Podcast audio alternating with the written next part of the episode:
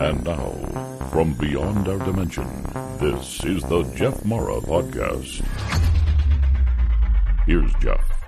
My guest is Zen Benefiel, author, TV host, and executive director of the Live and Let Live Global Peace Movement. During his near death experience, went into the light and beyond, and then into the indigo, where he was surrounded by points of consciousness.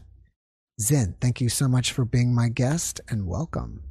Oh, thanks so much for having me, Jeff. That uh, we've had a wonderful chat prior to, and this ought to be just a, a great conversation. Yes, it will. Now, Zen, if you don't mind, can we start on the day your NDE happened and go from there? Well, since that's all I am is mind, I, I guess I wouldn't matter, right? or mind over matter. Exactly. Well, according to uh, Dr. Ervin Laszlo, I had a conversation with him recently and used the quantum physics thing, you know, that we're 99% space, 1% matter. And he said, I would argue that we're 100% space. Hmm. So I'm like, hmm, makes sense because it's all energy, right? It just vibrates at different levels and condenses into form um, at low vibratory rates. So jumping off from there, um, my NDE happened in my first year uh, of college. Uh, I was in a pre med program at Ball State University in Muncie, Indiana. Um, I had come back from first quarter, and we were on quarter break, and I was just distraught. Now, a little precursor to that, I was orphaned and adopted. So there was a lot more questions going on uh, beyond the okay, who, what am I here to do? What, you know, all that kind of stuff and it was so serious and i was so um, bereft of direction.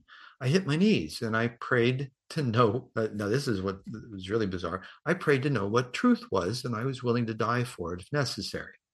And it was something i offered with the, every ounce of my being.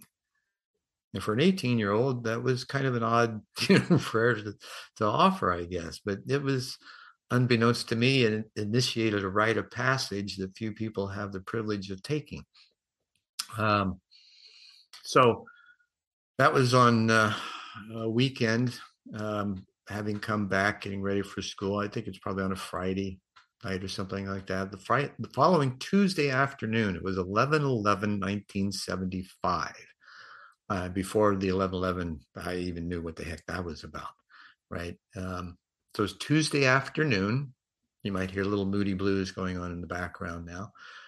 I came back from class and um, you know, it was mid 70s. I and all I living living in the honors dorm, bunch of heads. So we partook in things.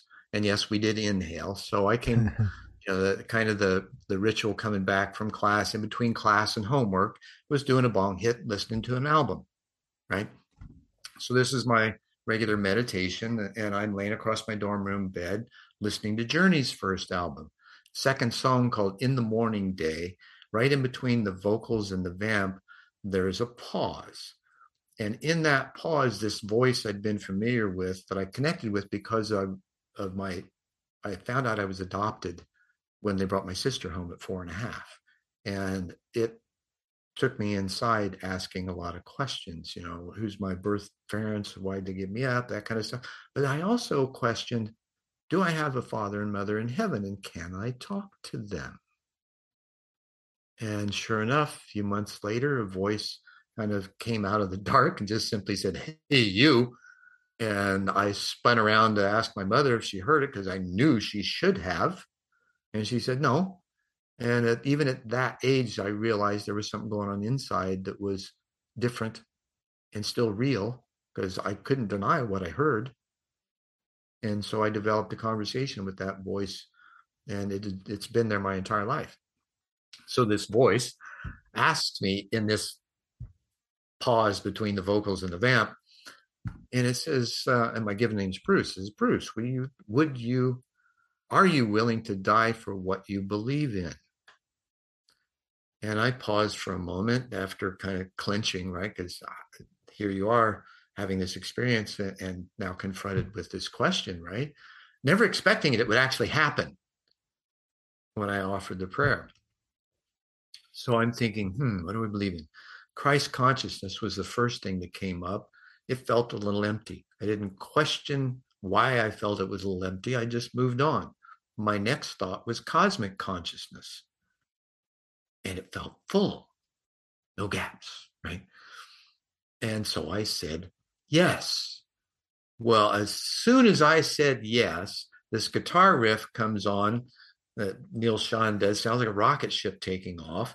And simultaneously, I get a tug from my solar plexus and I pop out of my body. I'd had multiple OBEs and learned about those when I was young, started at seven, I think. So I was totally comfortable. Was like, whoo right? And I turn around and I look at my body laying across my dorm room bed, and I turn back to look where I'm going. And before I can get fully turned around, I'm engulfed by this brilliant white light that feels like home. Right? I mean, just so penetrating. And it had a uh, an iridescent, effervescent, really high pitched sensation that came along with it. Then I realized I'm analyzing this. So I'm thinking, wow, I can't be dead. Another woohoo. And yet I'm surrounded by this light. I have, there's an individuated self. I'm thinking, but I feel like I'm part of this whole and not having a body in that place looking around i'm not seeing anything but the white light so i have a, a impetuous teenager moment of wow is there more and not knowing i just asked the question and i have a, a sense of a movement and then i'm in this indigo background with points of light surrounding me and as before I could get the question fully thought through, I mean, you know, have you you have the question and then you actually think the words. And so in between the thinking the question and having the words come through in my head, I intuitively knew that they were points of consciousness, whether in body or not. I wasn't sure because I knew I wasn't. So I could only assume that I was one of those points of light as well. Now that's when the voice began again and this just it blew me away then it'll probably kind of trigger your audience a little bit and maybe provide a nice warm fuzzy too the voice says these are those that you are to work with in order to facilitate a new world order it will happen in your lifetime know this to be true your path will be full of trials and tribulations have faith and trust that everything you need will be there at its appointed time. Trust and allow. And on the W, I feel a rush of energy and I'm back in my body taking a gulp of air. Now, I don't open my eyes because it just feels so good coming back into my body. And it's like I'm experiencing it for the first time, fully conscious now, and just feeling the, the integration take place. And I'm letting that happen throughout the rest of the album. And then I got up and I'm like, oh man, what the, you know, WTF just happened to me.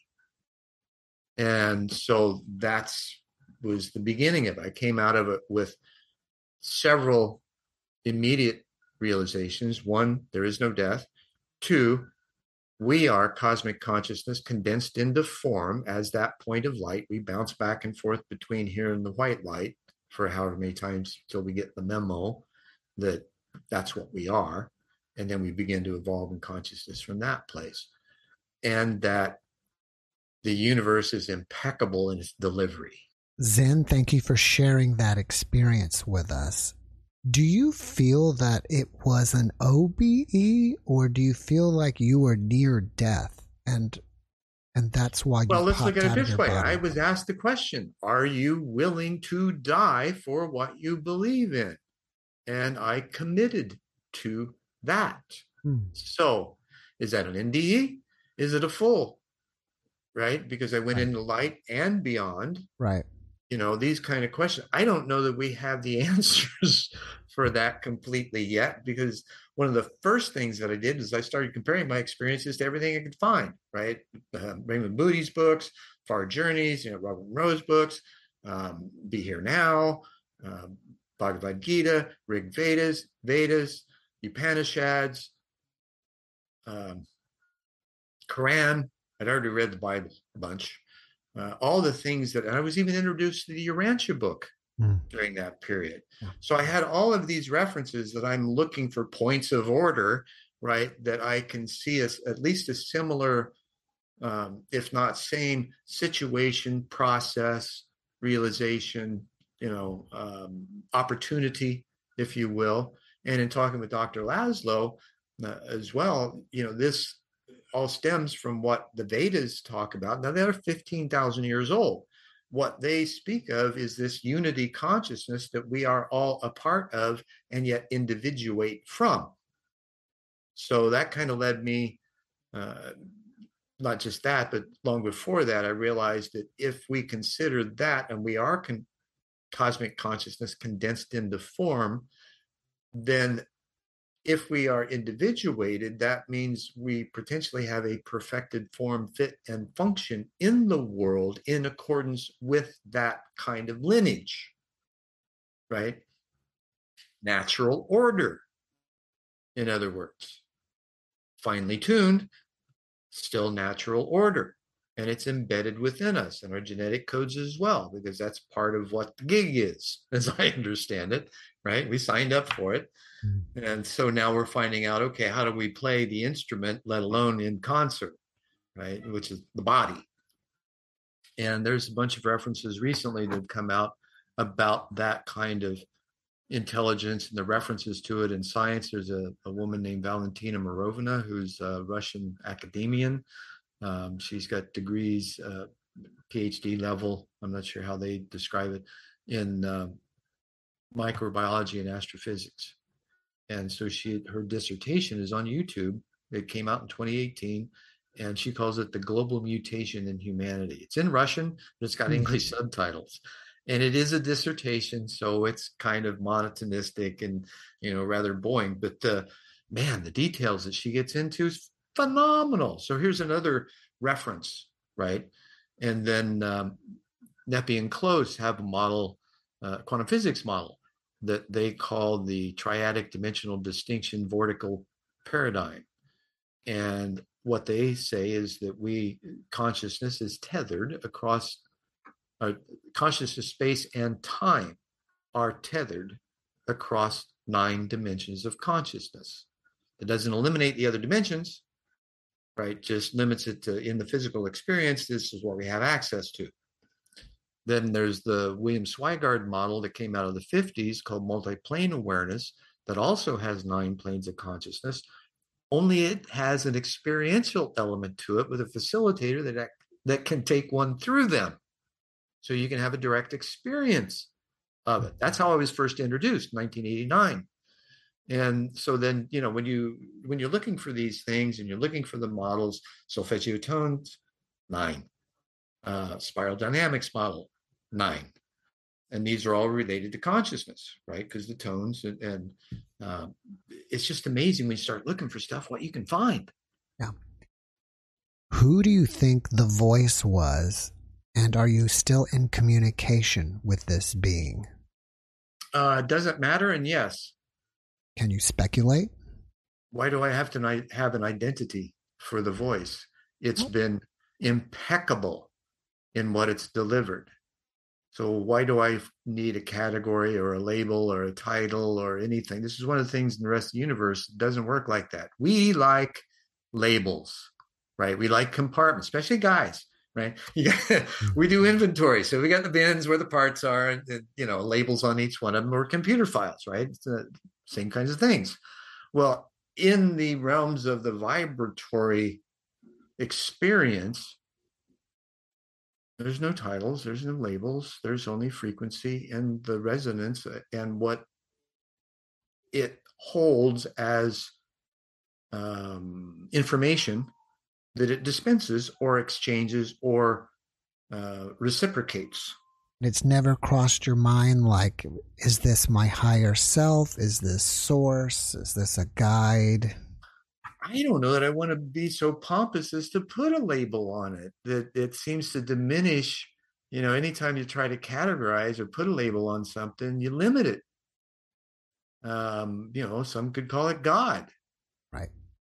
Uh, I don't, you know, I don't, I base my life on an experience system rather than a belief system. And all of those things are included in belief systems. So in order to shift the paradigm, you got to shift the paradigm.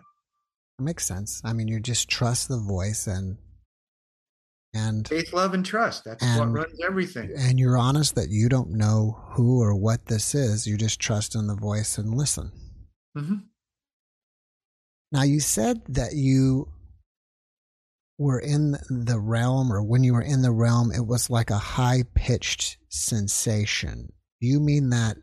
Iridescent, uh, effervescent, high pitched. So that's visually speaking. No, no. High pitched energetically. About, you know how, imagine if you were carbonated water and you had a consciousness, right? And you'd feel those bubbles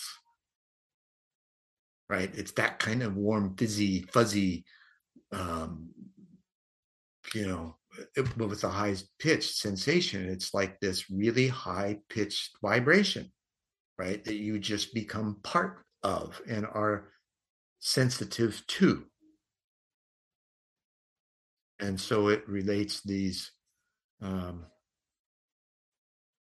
sensory input kinds of things that that gives you um, the ability to recognize and resonate and or discern things that don't resonate. Truth for instance. When someone speaks it you feel it right? You know in your gut that it's true. Doesn't have to do with a belief you just there's this sense of knowing right? That resonates, and your first brain's your gut anyway, so that's where you're connected with all the vibratory realms. You process for second in your heart, which is second brain, and then you make choices because you've got clear data in your head instead of the opposite, which is what Western man does, and most of the Easterns. This is an indigenous philosophy. It's been around for thousands of years. We just don't pay attention to it. It's like, you know, the uh, the Brahmi, which is Sanskrit spoken, uh, namaste, right? It means the divine in me recognizes divine in you. And then uh, the Mayans in Lak'ech means I am another you. Right. So these evidences of a greater opportunity have been around for thousands of years, but we've been too busy satiating the senses, trying to figure out how we can acquire and, and you know, uh, assemble the, the toy, you know, have toys, have all the things, the accoutrements, and, and um, which ends up leaving us empty and void of fulfillment. Do you feel like the experience was spiritually transformative? And if so, how did you change afterwards? Great question. Um, absolutely spiritually transformative. How did I change afterwards? I got further, uh, you know, before I've always been um, in that way serving. I was master counselor of the Demolay chapter at 15, which for your viewers, Demolay is a young men's Masonic lodge, mm. kind of a precursor to, and at 14 to 21. So I was master counselor at 15. Um, those kinds of, I've always been a touchy feely, warm, loving, you know, uh, caring person. So that part of me didn't change at all. What changed right afterwards, my parents, uh, having told them, sent me to a psychiatrist. And after the third visit, the psychiatrist says, um, You know, you're not crazy. You've described a, spiritual awakening. Why so young? I don't understand because most people don't go through it till the mid 40s, if they ever do. And then uh, he said, Well, hang on a second. Come here. I want to show you something. And he had his office in a two story historic home in Anderson, Indiana. He takes me upstairs and opens up the door, and my heart just literally explodes. I'm like, what the hell's going on here? And I look in the room, there's all kind of, you know, I, I didn't know the term then so much, but there's all kinds of metaphysical symbols and posters and bookshelves full. And right inside the, the door was a deck of tarot or a um, card table with a deck of tarot cards on it. And I'm like, I'm thinking to myself, you're a psychiatrist. What the, you know? Mm-hmm.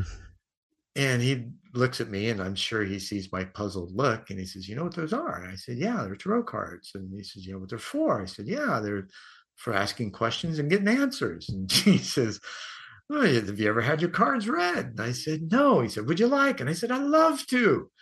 So we sat down. He did a regular spread. I don't remember the deck and uh, brought out things that I hadn't talked about that I knew and had a sense of. And so they came out in the reading. At the end of it, he says, You know, my best advice to you is keep your mouth shut. People aren't going to understand you at your age. Mm. Did I? Eh. um, so the following year, I bought two sets of drums, put in my dorm room, spent half the year of room and board money, had to move out at the beginning of winter break because of that, found a place to stay, miserable conditions, middle of winter, no heat, no running water, just electricity. A few days later, um, coming back to school, 77 below zero wind chill factor. I make it to school. Um, I didn't have a vehicle at the time. I hitchhiked in, and uh, I was lucky I made it there alive. Got through school that day and ended up after midnight knocking on doors at Frat Row looking for a place to stay warm. And I was a long haired hippie, right? My beard was down here my hair was even further. And I knock on the door of this one frat house and the guy opens it up and he's in my stats class. I'm like, dude. he's a dude, what the hell are you doing? right? He says, I'm, I'm just looking for a place to stay warm till morning so I can figure out what to do. He's, yeah, come on in. So meanwhile, later on, I, I got to use bathroom, and one of the guys sees me that doesn't like me being in there.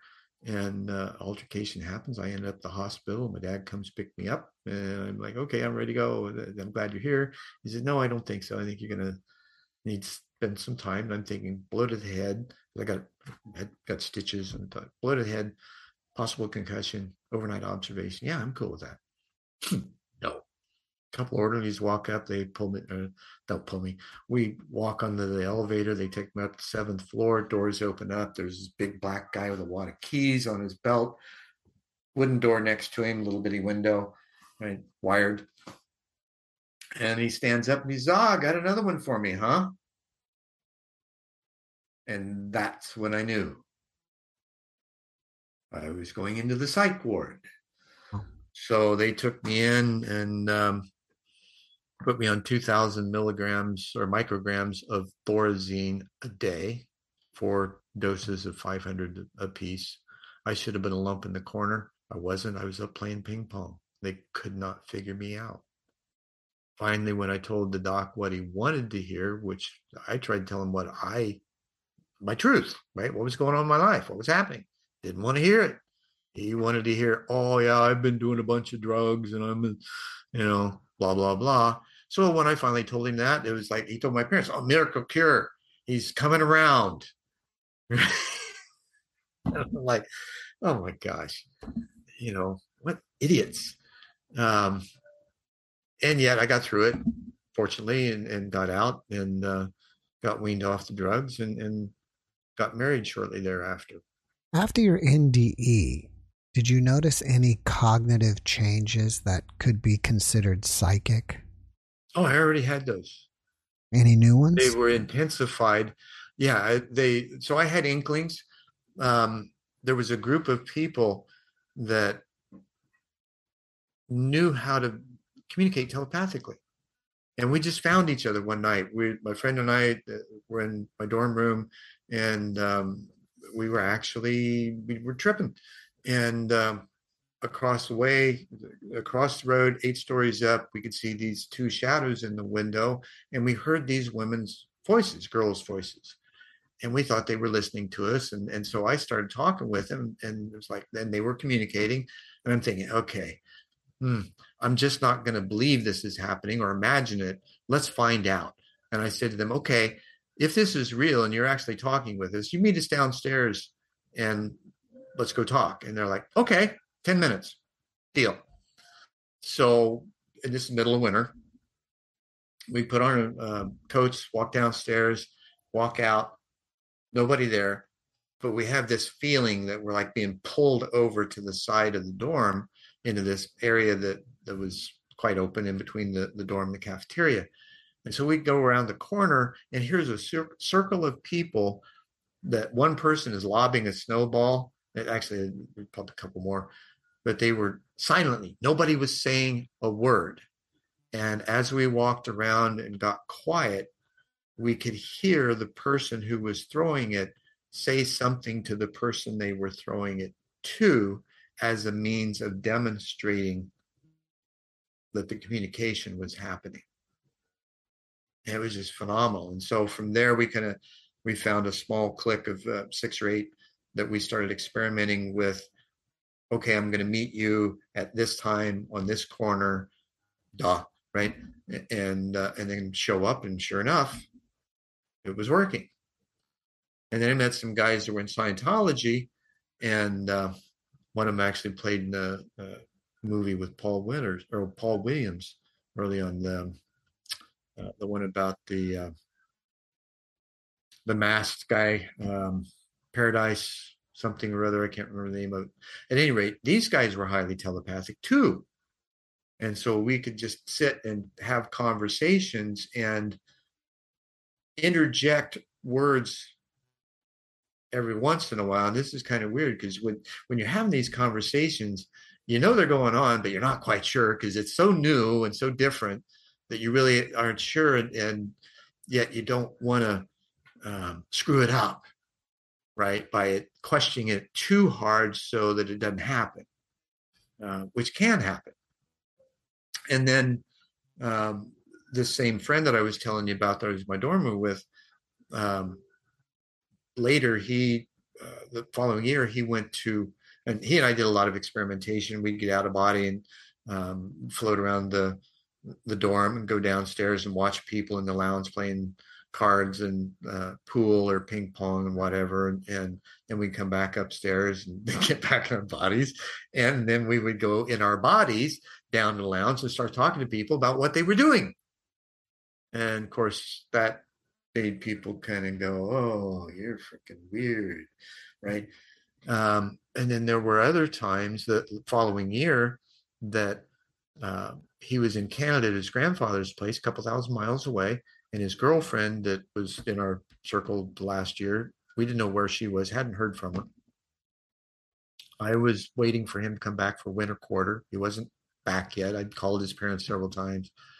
Finally called him, you know, excuse me, I called him and, and, they said no, he wasn't here yet. So the previous week, so I finally I thought, okay, well I'm gonna I'm gonna try our telepathic communications, see what I can find out. So I put on a, a, tape by White Witch to a song called "Help Me Lord," and I laid down and and I went in and I pictured his face, which is what our method was. Looked into his eyes, right? That's kind of the the nutshell of it. And then I imagined grabbing him by the shoulders and stab, standing him up so I could see his entire body and then we talked for a while throughout the song. Carolyn, his girlfriend or ex girlfriend, um, she came in and the three of us were having a conversation. Song ended. It's like, okay, gotta go. Came back, did, went about my business. That was on a Saturday morning, probably, I don't know, one, two o'clock in the morning. Following Friday, I call his parents' house. He answers the phone out of breath. And I said, dude, where you? He says, dude, I just got home. I knew that was you on the phone, so I ran in to answer it. I said, cool, we still got it. He said, yep, we do. So I said, couple hours, enough time to get settled in. I'm, i got someone to talk to you about. He said, yeah, that, that's great. So I go over to pick him up. We talk to his parents for a while. Then we get out in the car. And first question I ask him, nothing else. Hey, did you catch any flack last weekend? he looks at me and he says, Yeah, you son of a bitch, you woke me up out of bed. And I'm like, What? He said, Yeah, I was laying there sound asleep. Somebody grabbed me by the shoulders and sat me up in bed. I opened my eyes up. There was your face. Behind your face was Carolyn's. We talked for a while. You guys left. I went back to bed. A week and a half later, he gets a postcard from a Krishna camp in California and they have these postcards that have the the listing of all the camps along the coast. Santa Barbara was circled. Other than his address, all it said was enjoyed the conversation. And it was Carolyn's handwriting. She was 3,000 miles or 2,000 miles to the west. He was 2,000 miles to the north. Right. And here we are, 19 years old. I was 19 at the time. This was real. We had confirmation from multiple angles. Well, what do you do with that? I don't know. Right. It's a sacred gift or art that cannot be used for anything other than our best for each other right? Because you can't attach any kind of malevolent energy like the guys from outer space that are coming here right? Traveling through conscious of space and time you have to have a particular vibratory rate in order to be able to do that. No malevolence could be in that. None. And yet there's all these stories of the malevolent you know, extraterrestrials that are here trying to manipulate humanity. Yeah, bullshit. Hmm.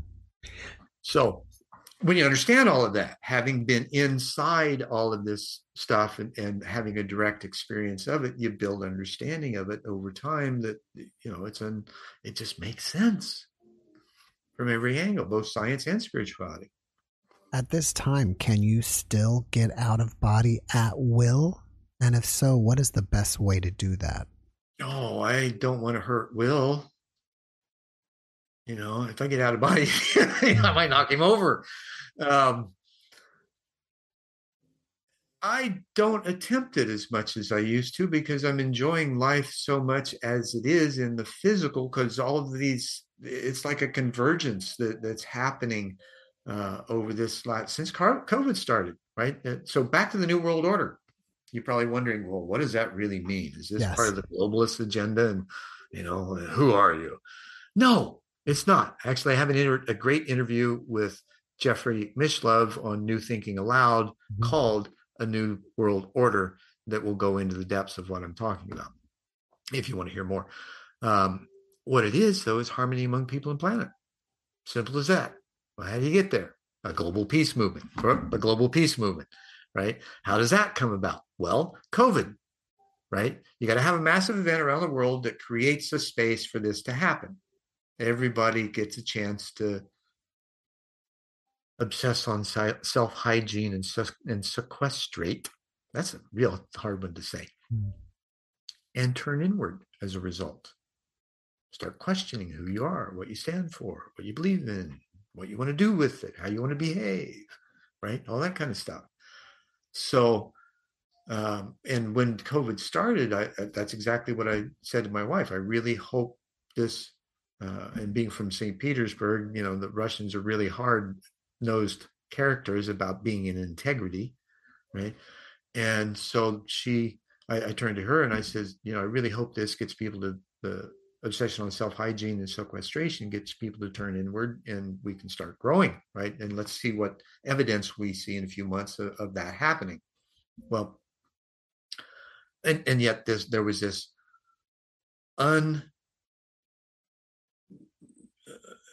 undifferentiating or um, undeniable sense that here's the beginning because I my whole life been questioning. Okay, I, what do I need to do to prepare? How can I? How do I need to be?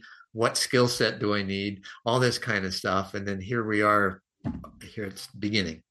So the beginning, we just kind of life didn't change for us. She's got a piano studio. Um, it actually got better for us during all that period. Then in April of 2021, she says, "You," because I had a, uh, uh, let me pre- precursor this with I did a TV show back in the early 90s that was about interviewing people on how they got where they were at, what prompted them to do what they're doing from both inner and outer perspectives, what fears they encountered, more importantly, how they overcame them, and how they saw that fitting into the common human experience around them. She loved those shows. I only got 18 out of 120 left, but those are all online. And it was just simply called One World. So 2021 comes around and she says, Hey, you really need to start, start talking to people again. And I knew it would be a labor of love. And, and, you know, we were still, we just got married in 2017. And so we were beginning our life together and finances were important. And I, I couldn't bear to say, Hey, would you mind if? So I had to patiently wait for her to say, Would you please? so that happened. And by June, I had shows in the can and started airing it on YouTube. In January of this year, I interviewed the founder of One World, of, uh, sorry, uh, Live and Let Live, who is the principal of a law firm, a defense attorney here in town. And their firm founded the movement. So there's, you know, everybody's got rules and stuff, lit- litany of rules for stuff. We got two, right? Don't be an aggressor and be a good human. Pretty simple, right? So how we do that is going to be the, be the differentiation of the difference of bringing people together. There's lots of silos out there. Back to the, I wonder what will happen a few months from now, looking for the evidence of whether people are tuning in and, and turning turning on, so to speak, right? So there's all these virtual groups that are starting to form with people of conscience, with consciousness that are trying to figure out how to work together to do stuff, right? And there's all kinds of different organizations and things. You've witnessed it, I'm sure. Um, one of the ones that started in 2019 was the Global Regenerative or regen, yeah, Global Regenerative Collab, who's a, a, group of a bunch of highly skilled professionals that have been in industry and they want to apply their stuff together to help assist this regenerative culture movement and community. Then in 2020, the life or the uh, I keep pointing the wrong side, which is my left hand. I don't know. Um, am I confused? Maybe. So the founders of Live and Let Live launched it in August of 2020 with just, you know, small website, nothing spectacular. By the time then in, January, I interviewed the founder. And in February, I, he asked me to step in. I made the mistake of, or maybe not mistake, but I, I went, it was so important to me. I needed to let him know what my skill set level was. And I told him that, you know, I, I could uh, handle executive director if you need one. That's the skill set that I have. And he said, "Well, we got one right now, but good to know." And so that was in uh, beginning of February, beginning of March. He says, "Hey, I got this gal over in Hawaii that wants to be part of it too. Would you mind sharing leadership role?" And I'm like, "Absolutely, man! Feminine, masculine at the head of an organization. How perfect can that be?" Right? And He says, well, "Okay, that's great." Um, I want you to meet her first, see if there's, you know, see if you guys actually get along. So we had a few conversations. Uh, amazing connection, compatible, complementary skill sets across the board. And so we said, yep, let's do it. And so mid March, we became, uh, I got the title, and she's the uh, executive director, and she's the events executive. And here we are. We've got when we came in we already had 30 chapters in 19 countries. So there's an appeal there. So now we're you know using this consciousness what we're talking about with asking the right questions you know um, querying not only the audience which are the people who are interested but querying ourselves and the movement itself it has a consciousness right? And so we ask it, what do you need? And then we, you know, start talking about how things are evolving and this, the the work breakdown structures, our administrational uh, critical path schedule, and, and, how we have things. Because you know, we're both. I've, I've got two master's degrees in business, and, and she's got a, a master's in international management, right? So it's like, why not? Um, I mean, the universe supplies things so eloquently when we ask and we don't try to answer with our own knowledge. We just let go, have faith, love, and trust, and anticipate the answers showing up because they do. That's how it works. I live my life that way. You know, I just turned 65. I got a new career now, and I feel like I'm going to live to be 120, and I'm in that kind of shape, right? Um, so as these vibratory rates increases, you know, you get younger, you feel younger, which is supposed to be part of that package, right? And so how can we not? Right? Why would we want to resist something like that? And at this time, especially, there's this whole notion, and especially with the 2012 thing, that there's this new time. There's, you know, years ago, the golden age of enlightenment's coming, right? Uh, so there's all kinds of things. All the calendars have lined up. The ancient calendars say this period is going to be great for this. Um, so we're just happening to show up to fill the roles, right? And it's such, there's such awe in that to realize it's so far beyond us and yet very much a part of us as we are stepping into it continually seeking the flow. It's not a push or pull. Can't do that. Doesn't work that way. Right? It's acquiescing would you say that the new world order would be anything like what people call the ascension same thing now the differentiation people okay so there there's some quandary about how different people feel about ascension they think that oh, we're going to go 5D, and uh, you know, there's going to be this 5D Earth that separates from the the other one, or that is going to come, and then all this kind of stuff. No, that's not how it works. It's a vibratory shift. Your consciousness elevates. The physical structures aren't going to change. How how we interact with them will because this is now about where you focus your attention intention and then your interaction.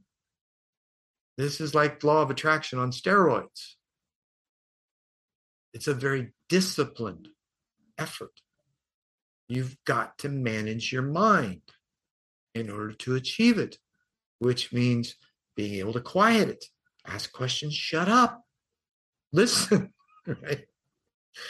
And that can be done through various forms, whether it's meditation, whether it's engaging in a sport that totally just absorbs your consciousness and that makes you feel like you're totally in the moment, because that's where that information is going to come through.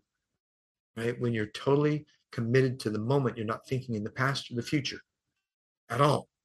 You have to be in the present, whether it's, you know, playing an instrument, uh, playing a sport, meditating, could be reading a book.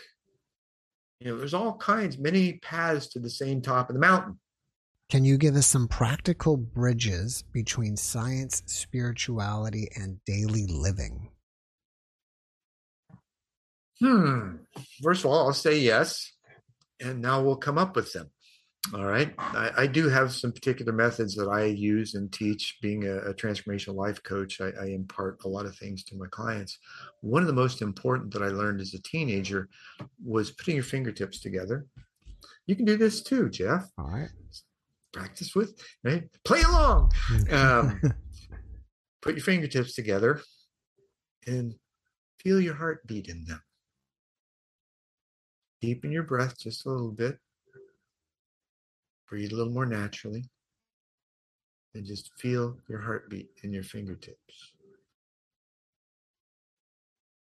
Right? Now, initially, it's going to come sporadically because you're going to realize, oh, I'm feeling them, and you're going to start thinking, it's gone right?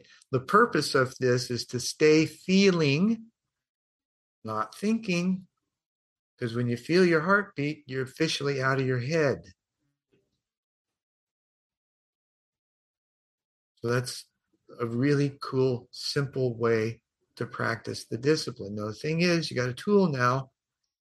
It's no good if you don't use it. Right? Hmm. Another practical method is if you're and let's go to the very uh, concrete kind of stuff. If you got a vision or you you have an idea of creating something, whether it be a business or whatever, write down your vision of it. What's that do? It causes you to think and be deliberate with your intention. Your attention is on the project, your intention is of getting it down on paper so that you can at least have that next step and then the interaction is in between your body and the paper because you're intending to write it down. Now as you develop this continually then you start breaking down the action items that are necessary to achieve it right? So you it's like a um, cascades backwards right? And this is the technique that'll all the entrepreneurs who made it anywhere start with the end in mind right? You got the vision they how do you, how does that come about you start asking questions how did that happen how did this happen how did that happen? how did this happen right? And then you just, because you've obviously got the skill set to achieve the vision or you wouldn't have it, then you've got the ability to make the plans to achieve it. And then that comes down into the black and whites of creating a business plan or at least a operational plan or something like that that then you can begin to share with others and, and build the ripple out from that direction and attract those that you need in order to fill whatever roles are necessary. It may not, you may not need that. It may just be for you alone. Mm-hmm. Right. But you got to have the discipline. Don't just be a dreamer. You know, I'm a dreamer. My business is be the dream. Right. I've had it for uh, since 1988. And I'm about molding possibilities into reality.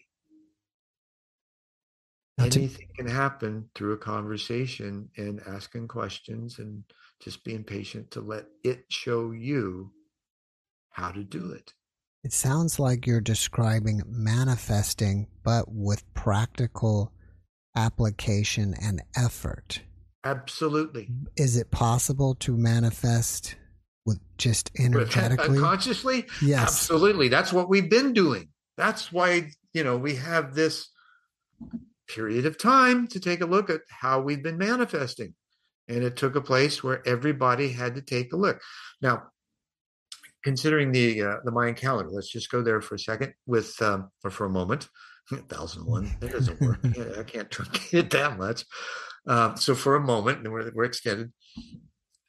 2012 is the apex of the 50 year uh, segue in between the Piscean and the Aquarian age.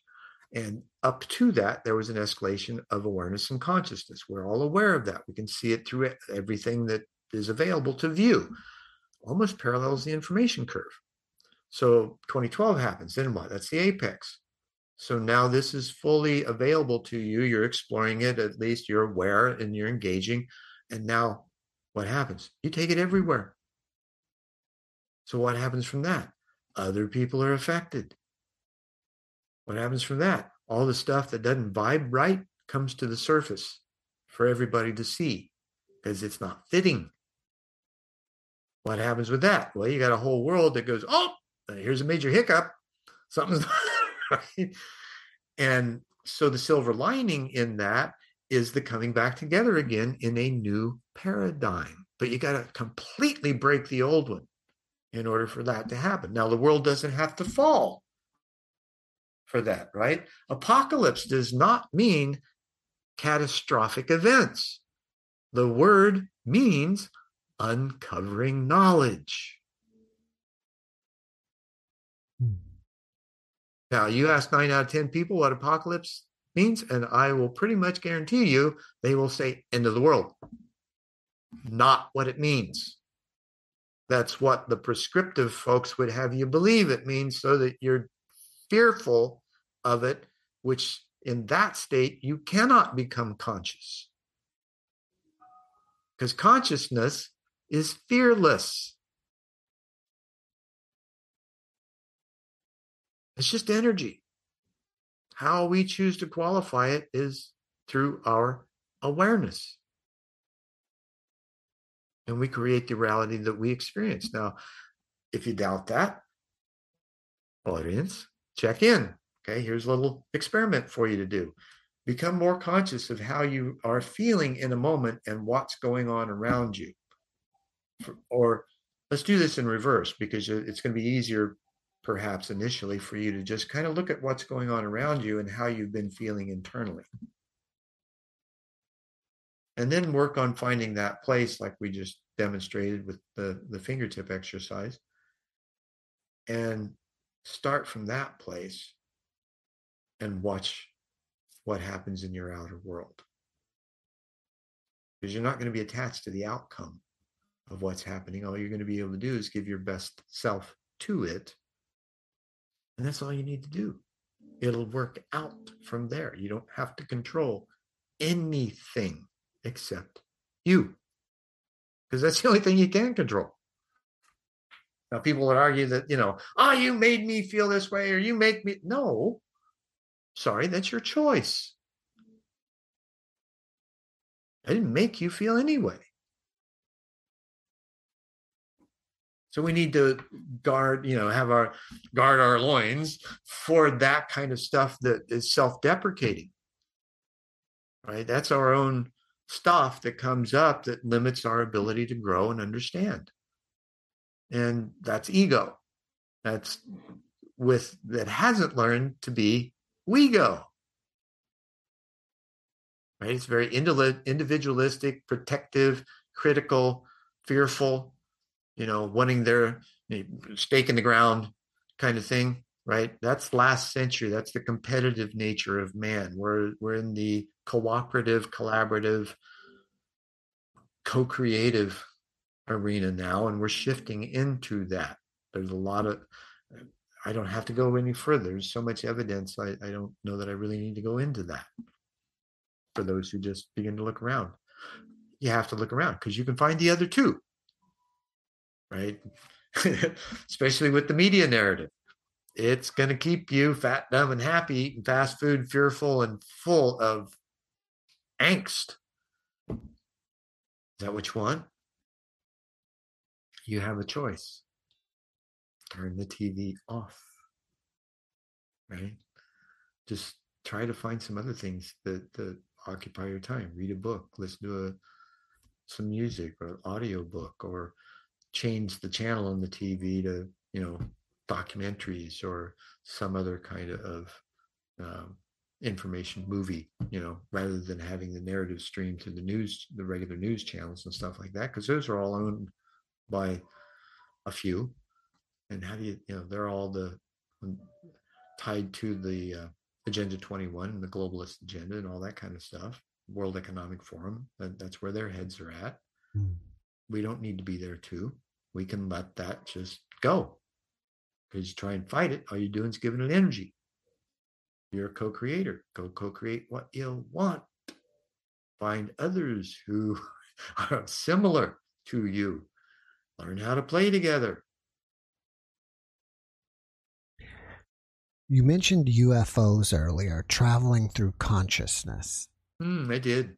And I believe that maybe that's the only way you can travel such long distances is if your ship goes into a conscious realm and travels at the speed of thought.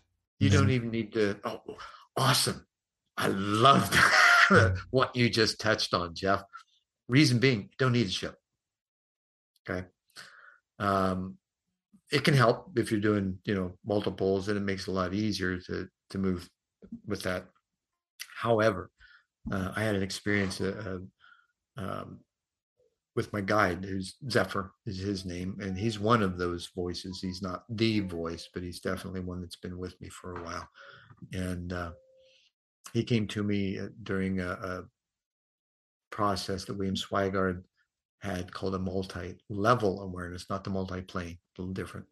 And it its operational capacity is you um, tune into your light body, you project it above yourself, then you send the light body off and you put your consciousness in it so that it can go do the experience. And then you report back to the facilitator sitting next to you who's asking the questions, prompts, right? And and this is one of the things I don't like about most hypnotherapists is they lead people. Can't do that. You've got to just ask open questions to get people to have the experience. Now, um, so we're he shows up as I'm preparing for this and waves to me and says, "Come," because I got my eyes closed, right, so I'm seeing the, the inside stuff. And uh, he says, "Come," and so I'm out of body and, and we're traveling together. And he's he looks like a ball of light with a Jimmy Durante nose, and I make fun of him and, and he gives me shit for it and then uh, we continue on and we kind of do a recap of, of, the several years that I hadn't seen him yet and what my progress has been. Meanwhile, I'm asking him where we're going, and he's saying, "Don't, you know, never mind, we'll get there."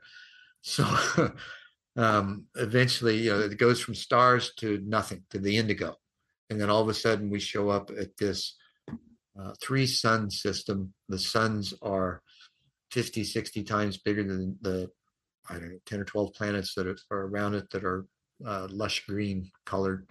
Um, and I feel like uh, Jodie Foster in Contact when she came through the wormhole. I had this sense of awe, and I know I would have had tears going coming down my face because it was just that amazing. And we're at the perimeter of it, and then these um, the suns, white, golden tinged, um, rainbow sparkled kind of. Um, and then as I'm watching this, I hear what seems to be these three sons in one voice, and they say, We are not only your forefathers, we are also the forefathers of your solar system. And I start at wanting to ask questions, and Zephyr says, Nope, that's all you get. That's all you need. You'll figure it out. And so back we came. And I'm talking to him a little bit more about it on the way back. And I understood immediately that, okay, here's the Trinity, what we call the Trinity. And so that's a macro. What's a micro? That's easy proton, electron, neutron. Space in between it what is holds the consciousness that manifests it. Well, okay, is there any that falls out of that pattern? Yep, hydrogen, missing electron. Okay, where does it fit? Hmm, most prevalent gas powers the sun, bonding agent for our DNA helix. Hmm, could that hold the consciousness? Or could that be the medium through which it's transmitted? Don't know. There's still questions.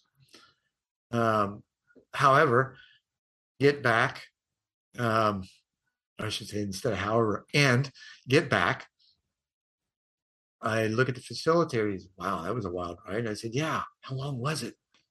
And he said, This is what's weird. It took you eight minutes to get there and eight minutes to get back. So that seems like there was an actual distance involved. And the only thing that I knew we could have been traveling at was the speed of thought. I had seen a reference to it in one place the Urantia book. Hmm. So I went, oh, okay. started leafing through the book. Actually, I had a concordex, but I started leafing through the concordex trying to find the, the reference to it. Found it, went to the page. It's 841 trillion miles per second. Wow. They actually have that in the book? Yes. That's amazing. And the reason they have that is because there's a being that is defined as having that capacity as a messenger to travel the speed of thought. Well, it sounds like you did it. One would think, yeah. You know, the the difficulty, we live half inside and half outside. I know a little bit more about the inside than most people do because they're bereft of the inside. And yet it's true. We live half inside and half outside. I'm How just we balance that. I'm this is a little side note for everybody that does not know what the Urantia book is, I'm going to put a link to a video that I had with an expert on that Urantia book. So cool. if you want to learn more about it, you can check that that video. Mo Siegel, owner of Celestial Teas, is a uh, Urantia book student. Yeah, I think like uh, even Carlos Santana is. Yes. And, uh, you know, that's a whole nother podcast. Well, yeah. because that's yeah, an yeah. amazing I, book. I was uh, vending a gig in uh, Tucson that he was playing at, and he was out walking the stadium before the gig.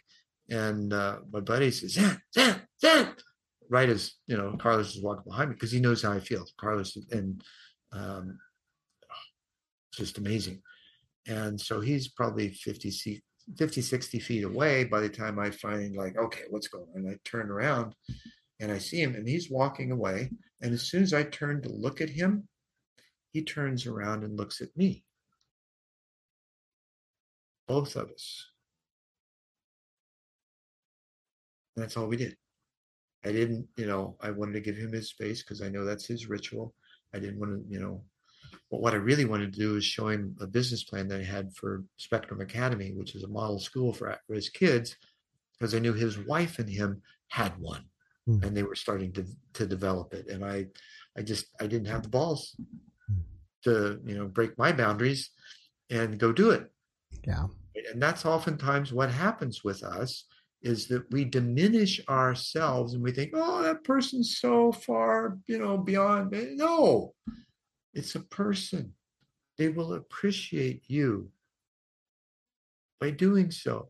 That shows you got some chutzpah, as they call it in the Jewish tradition, right? You know, having the mishigas is the confusion you have in your head of not doing it and beating yourself up because you don't do it.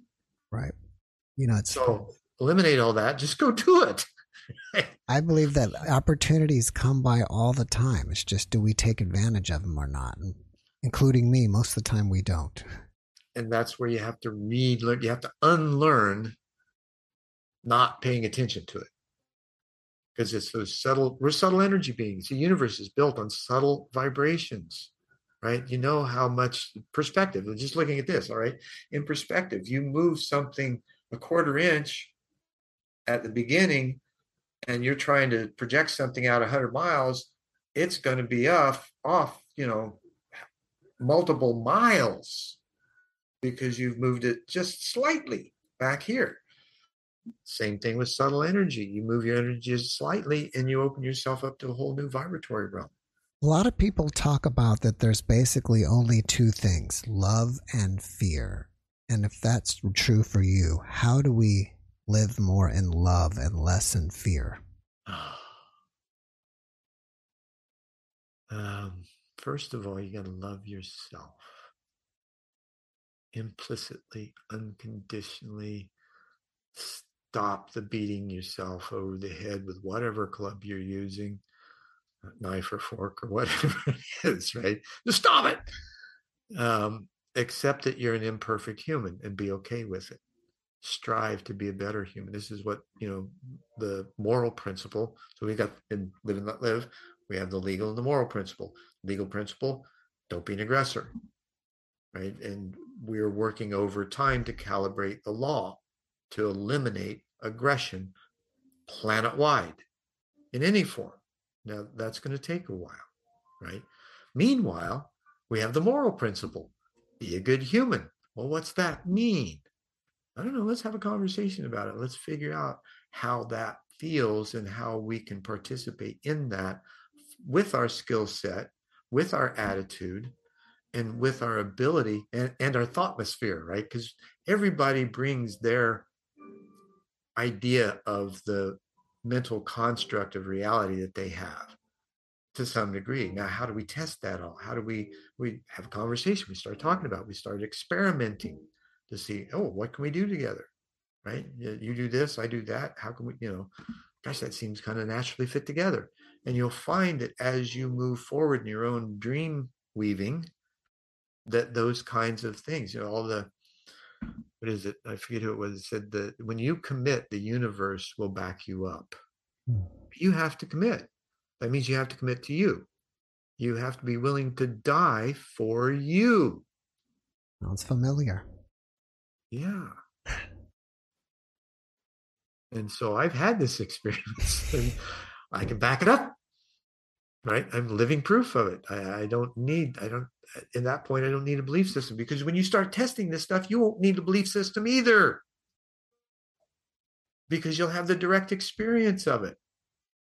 That takes the faith out of it. Doesn't mean you don't have faith, right? Because I was told have faith and trust. Everything will be there at its appointed time. That doesn't work just for me, that works for you too. Everyone has access.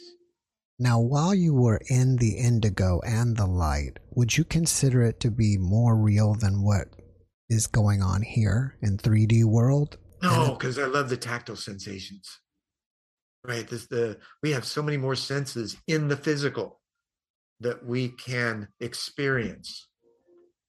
Because there it's just the high pitched, iridescent, effervescent, oh, right? Mm-hmm. right? That gets boring pretty quick. Um, to be honest. Interesting. So, so, do you think that's why we keep coming back? Is because no, it is boring? No, we keep coming back because we haven't got the memo.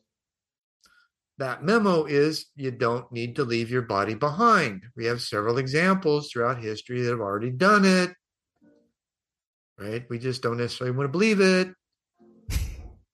So, and that's okay you know and this is where i kind of have challenges and with the born again realms and believing that you know jesus is god and what jesus told thomas in the book in the dead sea scrolls translated don't ye know that ye are god as i am god? Right? You say that to a christian oh but no right? And yet it says we're sons and daughters in the beginning of the book so how do you not take that logic path to a logical conclusion it's just deductive logic, folks. Critical thinking, not that difficult. Seeds are all there. All you get, breadcrumbs are there. All you got to do is pick them up and eat them. You know, some of them might even have a little ergot with them. Do you see consciousness as a dual system? Your consciousness and no. then separate from the body, or then no. okay, then do you see as do you see your body as a manifestation of your consciousness? Yes that point of light. Okay, when you think about it, that point of light comes in at the point of conception, right? So it's their beginning to assemble the body. Once it's out of the womb, how does the body continue to grow? Well, it feeds from the earth, right? Everything that we are comes from the earth. This is where Father Sky and Mother Earth marry. This is the wedding that we've that's talked about in the Bible. We all have it. And it's yeah, it's out there as far as, you know, someone who is has been in a programmed uh, environment that that's really lockstep with it I'm going to sound like a freaking lunatic to them because they have no clue because they first of all don't have direct experience of it nor would they even want to. I get it. Live with it see it all the time right? That change how no i behave like a freaking kid in public. My wife loves it. I don't know strangers you know? I just have fun. That's what it's about. If you're not having fun you're doing something wrong not that I want to judge you, right? but if you know when you're in that capacity to live, right? And I think this is even what Jesus talked about: to have life and have it more abundantly, to have that joy factor escalate, exponentiate, because that's what we're. That's our birthright. We just have to acquiesce to it. It's not something you can push your pole, you know, going through the eye of the needle, right? The easier that story, eh, you, eh, you just have to let go and trust and allow. Would you take it as far as surrender? Absolutely. And my wife has a word when I started talking, being from St. Petersburg, right? Surrender has a totally different meaning, right? This is the interesting thing about cultures, cultures merging, right? We know we're twin flames, that was obvious the moment we met. And we had precursive events that set it up. And we recognized all of that. So we knew from the get go. And yet, she's from Russia, I'm from America, and our, our cultures are seemingly vastly different. We're taught, you know, when I first met her, it's like, oh, what a cool partner, because here I am doing the harmony among people and planet thing. And here's somebody from our identity. Right. He's not an arch enemy, never has been. There, are, uh, Putin's not an evil man. He's probably one of the smartest people in the world. And yet, the Western narrative would have you disbelieve him and think that he's this, you know, mass murderer and all this kind of crap. Um, not saying that leaders don't do unkind things to others, but as far as his personal activity and the leadership of Russia, very respectable in my opinion. And I would recommend listening to Oliver Stone's interviews with him.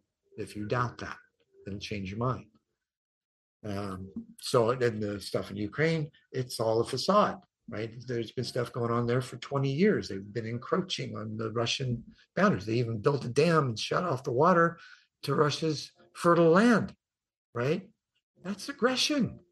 Putin finally said, you know, because there was a couple of, excuse me, um, provinces there that wanted to reunite because they they were dissenters of way Ukraine was being tra- treated, or the Ukraine was treating them, and so there was all this nasty stuff going on in the background. That's as far as I'll go. Um, I don't want to pull that up. Unnecessary. Now let me stop. Just understand that people think they know stuff when they really don't, because you're only getting your information from one source that's saying the same thing. So that um, Howard Bloom wrote a great book called The Lucifer Principle, which he did a scientific study of history and how small groups of people manipulated masses by telling them lies over and over again and controlling the media stream, whether it was a town crier or the internet. Let me stop you there for a second. I yeah. want to go back to this. You said that you and your wife are twin flames. Mm-hmm. So are you saying that you are two of the same higher selves, that type of twin flames? At the moment of creation, there's a zygote that splits into two, right? It's like the opposite, where the two where two come together to create the ovum, right?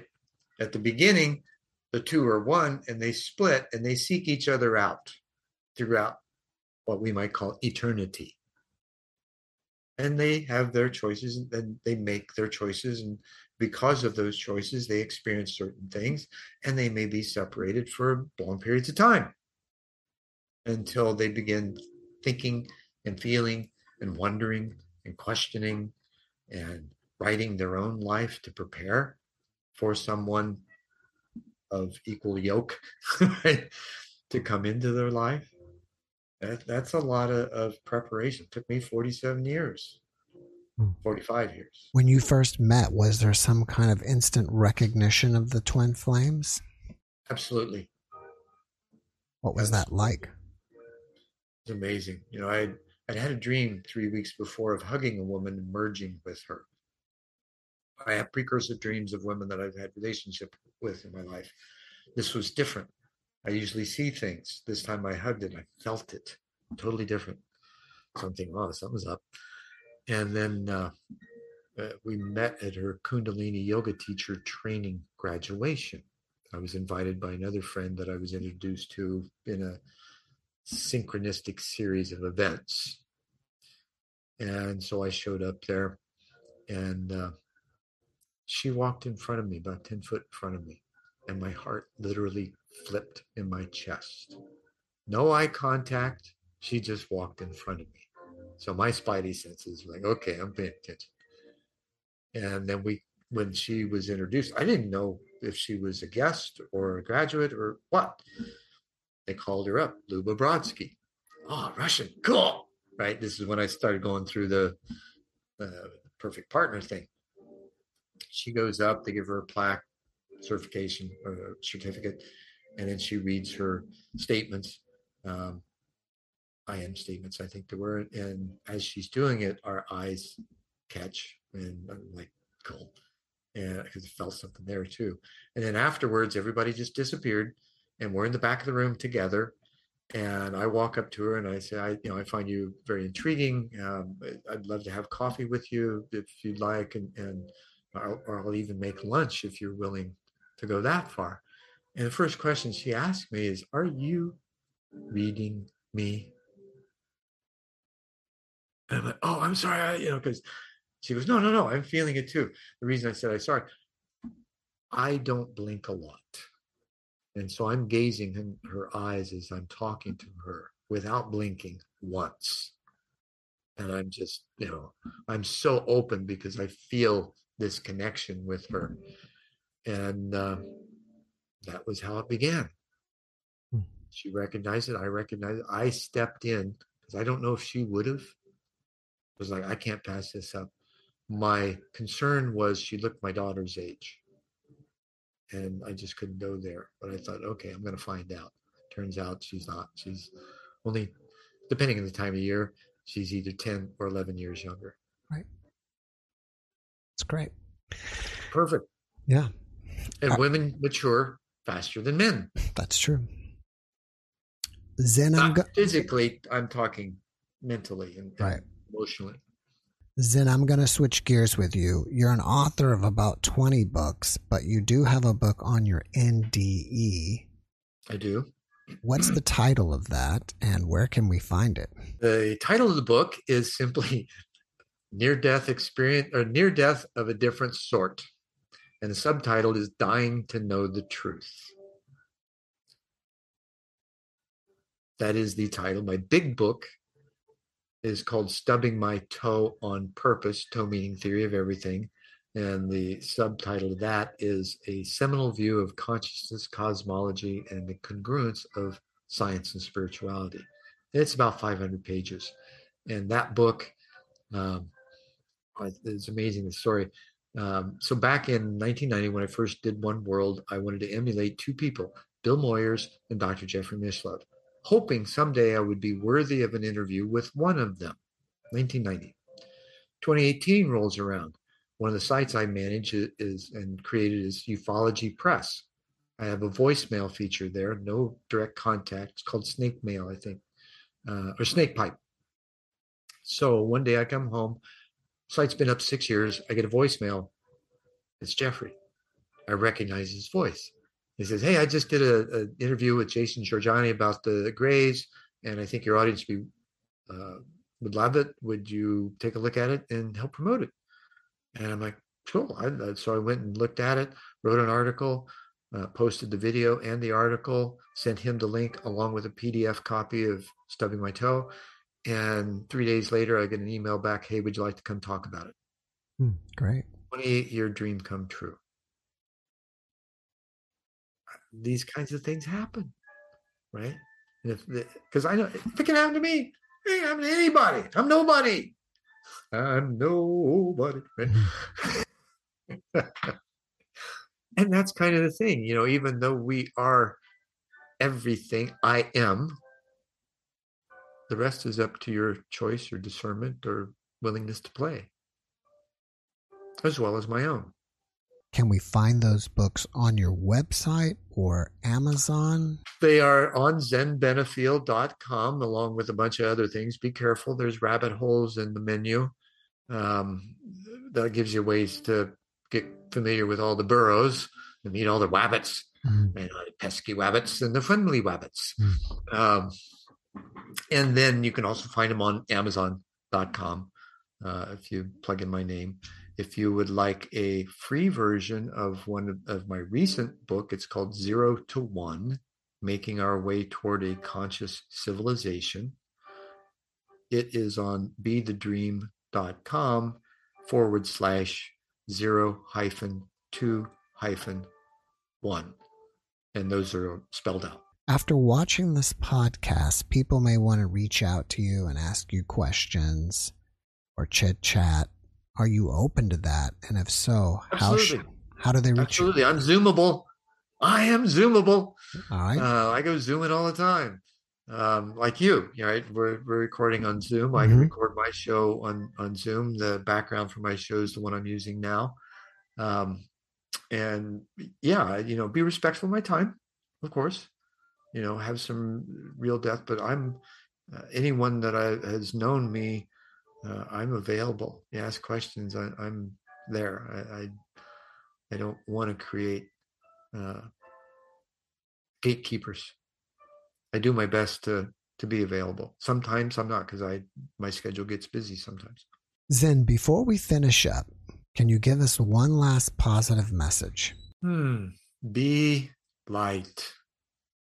And I'll include this. So here's here's the quick story about that. Um, energy was really high one night. We couldn't sleep. Went out on the back porch. We're sitting and talking. Had the dome light on, and as we're talking deep subjects, uh, I hear this buzzing, and I finally look up, and this bee is right in the center of this dome light. It's not moving, and it's buzzing like crazy, right? Humming bee or honeybee at 11:30 at night. And I look at my wife and I say to her, There's the message. She goes, What's that? I said, Be light. Hmm. And she's like, Oh man, that's just so perfect. And I said, Okay, now that we've gotten that, let's deepen that awareness just a little bit and let's see if the bee will change its circumference in that circle. And so we took a couple of deep breaths, and sure enough, it it moved out and was flying around in a larger circle instead of being right in the center of it. And I said, "Oh, that's so cool! I wonder. Well, let's try it again." I said, "No, let's deepen it a little bit more. Let's see if we can go a little further and see if it'll make a larger circle. You know, kind of a nature agreement, if you will." And sure enough, it did. And so, you know, these are these kinds of interactions with nature are natural. We just don't choose to acknowledge them often, put our attention on them, let alone the intention to interact. And we do this all the time. Uh, it's mm-hmm. just, it's amazing how when you start shifting your consciousness to being more open, loving, mindful, you know, non aggressive in any way, the things that happen. So be light. Zen, thank you for that message and thank you again for joining me today. I really appreciate you and I wish you the best. Oh, thanks, Jeff. Thanks for having me. And I trust that this will be wonderful for your guests. Uh, namaste and In Lak'ech.